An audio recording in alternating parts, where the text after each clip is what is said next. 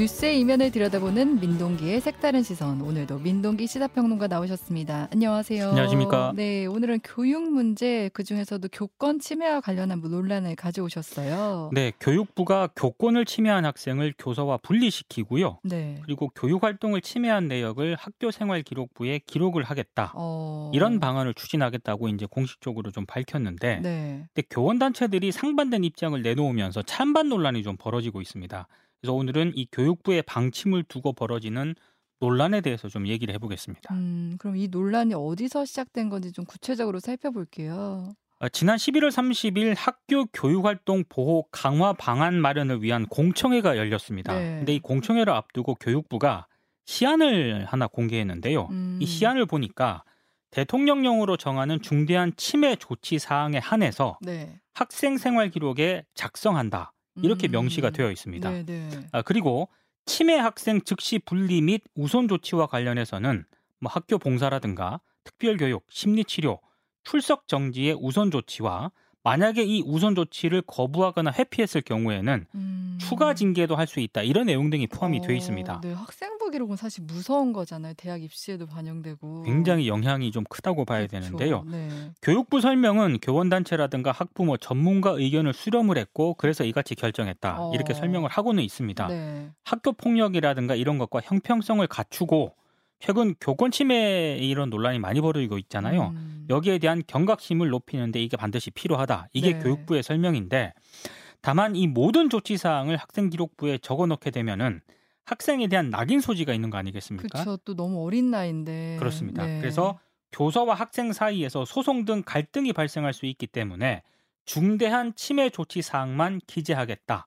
이런 이런 게 교육부의 입장입니다. 음, 사실 이제 최근 학교 현장에서 교권 침해 심각성은 언론을 통해서도 많이 보도가 되고 문제긴 문제잖아요. 이게 교육부 통계를 보니까요. 어, 올해 1학기에만 1,596건으로 연말이면 아마 지난해 수준을 이 넘어설 것이다. 이런 예상이 지금 나올 정도거든요. 어, 네, 네. 언론 보도를 통해서 많이 보셨겠지만 음. 최근에 충남의 한 중학교에서는 수업 중에 학생이 교단에 누워 있는 이거 굉장히 충격적이었어요, 진짜. 떠들썩했었죠. 네. 그리고 울산의 한 중학교에서는 1학년 여학생이 담임 교사를 발로 걷어차는 그런 일도 있었고요. 어. 한 초등학교에서는 칠판에 낙서를 한 6학년 학생이 이를 훈계한 교사의 머리채를 잡는 일도 벌어졌습니다. 어, 너무 상상도 안 돼요. 이런 일이 저는 벌어진다는 이 게. 뉴스를 워낙 많이 봐서 네. 이게 이제 뉴스가 아닌가 뭐 그런 어. 생각이 들 정도로 네, 이런 네. 일이 좀 많이 벌어지고 있는데 음. 그러니까 앞으로는 이런 심각한 교권 침해 행위로 정학이라든가 만약에 퇴학을 받게 되면 학생부의 기록으로 남을 공산이 굉장히 커졌다는 그런 얘기입니다. 네. 교육부가 지난 9월 30일 마련한 시안에는요. 원래 학생부 기재하는 그런 방안에 대해서 검토 쪽으로 좀 기울어져 있었거든요. 네. 그런데 학부모 여론 수렴을 하는 그런 과정에서 음. 기재 필요성이 커졌다. 그래서 중대한 침해 조치 사항에 한해서 학생부 기재 쪽으로 완전히 방향이 지금 바뀌었습니다. 완전히 그러니까 어떻게 보면 좀 더 구체화된 상황인 거네요. 그렇습니다. 그런데 지금 교원 단체들 입장이 나뉘고 있다는 거잖아요. 사실 이 대책 마련이 필요하다는 데 대해서는 다들 공감을 어, 하고 있습니다. 그럼요. 근데 네. 문제는 그 방법이 학생 생활 기록부에 명시하는 이 방법 이게 온당한 것인가 이걸 두고 이제 입장이 나뉘고 있는 건데요. 네. 한국 교원단체 총연합회는 환영 입장입니다. 음. 그러니까 교권 침해는 학교 학교 폭력과 동일 선상에서 논의할 필요가 있다. 네. 그리고 이 예방적 차원에서 경각심을 줄 것이다. 이런 음. 입장인 반면에 네, 네, 네. 전교조는 반대하고 있습니다. 음. 부작용에 대한 우려인데요. 네. 이 조치 사항을 기록으로 남기게 되면 새로운 갈등을 증폭시킬 수 있다는 점을 가장 크게 우려하고 있고 음. 아, 방금 진행자께서도 말씀을 하셨지만 학생부 기록이 대학 입시, 입시 때 굉장히 중요하지 않습니까? 네. 그러니까 만약에 이게 이제 현실화 되게 되면 음. 이 예방이라는 본래적인 역할은 충족시키지 못하고 사실상 학생에 대한 위협 수단으로 이게 변질이 될 것이다 이렇게 음. 비판을 하고 있습니다. 그러니까 교원 단체가 뭐 우리 소위 뭐 보수, 진보 이렇게로 구분을 하자면 교총이 보수 쪽의 목소리를 낸다고 알고 그렇죠. 있고요. 전교조는 진보 성향의 단체인데 지금 우려하는 쪽 전교조 입장에서는 예방 효과보다는 이제 부작용이 크다 이런 취지인 것 같아요. 맞습니다. 네. 아, 그리고 이제 민변도요 입장을 내놓았는데 학교 현장의 사법화를 좀 우려하는 그런 목소리를 냈습니다. 네. 그러니까 아무래도 학생이나 학부모가 입시에 반영되는 학생부 기재를 막으려고 하지 않겠습니까? 아. 그러다 보면은 교원을 상대로 행정 소송을 낸다거나 학교와 시도 교육청이 민원을 제기하는 일이 굉장히 많이 발생할 아, 수 있는데 그럴 수 있겠네요. 이렇게 네. 되면 학교 현장이 교육 현장이 아니라 사법 현장이 돼버리고 만다. 음. 이제 이런 점을 좀 우려를 하고 있고요. 그리고 이런 우려 외에도 교육부의 이 같은 방침이 교육적으로 좀 온당한 것인가 네. 이런 문제 제기도 나오고 있습니다. 이번에 교육부가 방침을 밝힌 내용을 보면은 한마디로 학생들에게 교권 침해를 하게 되면 대학 입시에 지장을 받을 수 있으니까 이거 하지 말라 뭐 이런 거 음. 아니겠습니까? 네, 네, 네. 근데 정교조는 이게 교육적으로 온당한 거냐 이렇게 반물 반론을 제기하고 있고요. 네. 또 한편에서는 이게 교권 보호도 중요하지만 그 대책을 마련하는 과정에서 반드시 고려해야 할 게 있다 이런 점을 강조하기도 합니다. 어, 어떤 점을 고려해야 하는 거예요? 그러니까 일단 어찌됐든 이 교권 보호는 좀 필요하지만 그래도 아직까지는 교사와 학생 간의 관계가 권력이 교사에게 있는 거 아니겠습니까? 음. 그러니까 교권 침해 사건이 여러 가지 좀 발생을 하고는 있습니다만 네. 학생에 대한 영향력은 아직까지는 교사가 좀 절대적이다. 음. 그러니까 권력 관계를 우선 고려해야 된다 이런 네, 얘기고요. 네. 아, 특히 이런 상황에서 입시에 영향을 미칠 수 있는 학생부 기재와 같은 정책을 만약에 교육부가 진짜로 도입을 하게 되면 음. 오히려 현장이 좀 위축이 될 수 있고 네. 학생들의 교육받을 권리도 침해받을 수 있다 이런 점을 좀 지적을 하고 있는 것 음, 같습니다. 학생부 기재가 어떻게 보면 일종의 협박 수단이 될 수 있다 이런 우려하는 것 같아요. 네, 그렇게 될 가능성이 좀 많다는 거고요. 음. 그 무엇보다 학교 폭력 처벌 방안에 좀 실패한 전철을 그대로 답습할 수 있다는 걱정들을 좀 많이 하고 있습니다. 어, 학교 폭력 처벌이 실패했다. 이거는 무슨 얘기예요?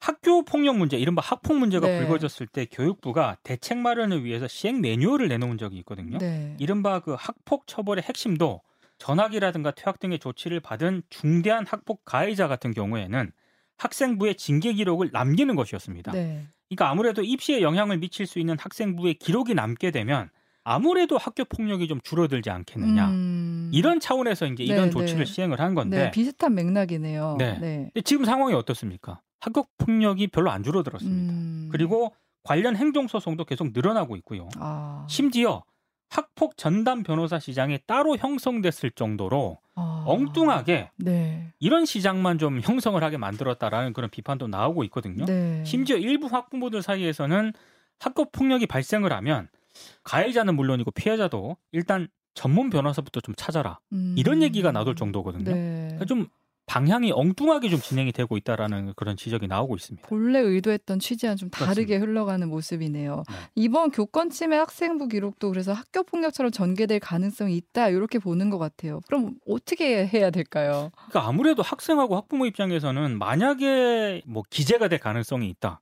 그러면 어떤 식으로든 이걸 저지하려고 하지 않겠습니까? 네. 그러면 아무래도 이제 소송 쪽으로 갈 수밖에 없고 그렇게 음. 되면은 또 그런 법률 시장만 형성이 될 것이다 이런 우려가 나오고 있는데요. 네. 근데 저는 이 대목에서 질문을 한번 던져보고 싶은 게 그럼 학생부 기록하는 방법 외에 교권 보호를 위한 다른 방법은 없는 것인가? 음. 이 생각을 좀 해봤거든요. 네. 있어요. 뭐 어떤 게 실제로 있어요? 정부 대책에도 네. 문제 학생을 즉시 분리하거나 음. 출석을 못하게 하고 특별 교육을 받게 하는 방안에 정부 대책이 있습니다. 이런 내용이. 네. 이뿐만이 아니고요. 현재 국회에는 교사의 생활지도권을 명시한 초중등 교육법 개정안이 계류 중인데 음. 이게 지금 개정안이 통과가 되면은요.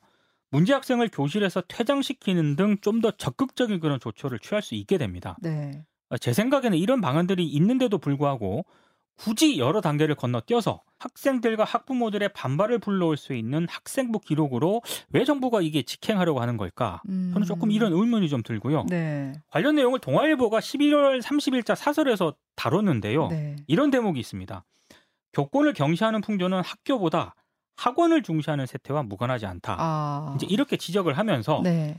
쉬운 처벌에 의존하기보다는 어렵지만 공교육 정상화에 힘을 써야 되고 교사의 권위도 바로 세울 수 있을 것이다. 그렇게 했을 때 네. 교사의 권위가 바로 선다는 그런 얘기인데요.